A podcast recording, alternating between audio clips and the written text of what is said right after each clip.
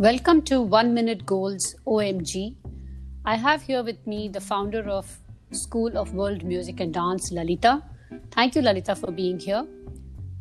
Apart from the many roles that you play, I know you're a passionate dancer.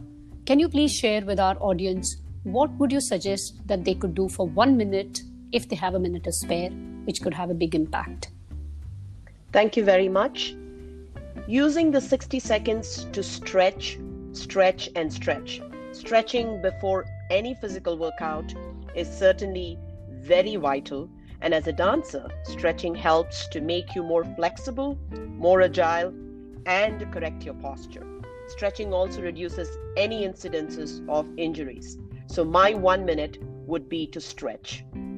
Thank you so much, Lalita, for that one minute. And thank you for joining me on Shambhavi Spectrum. Bye bye.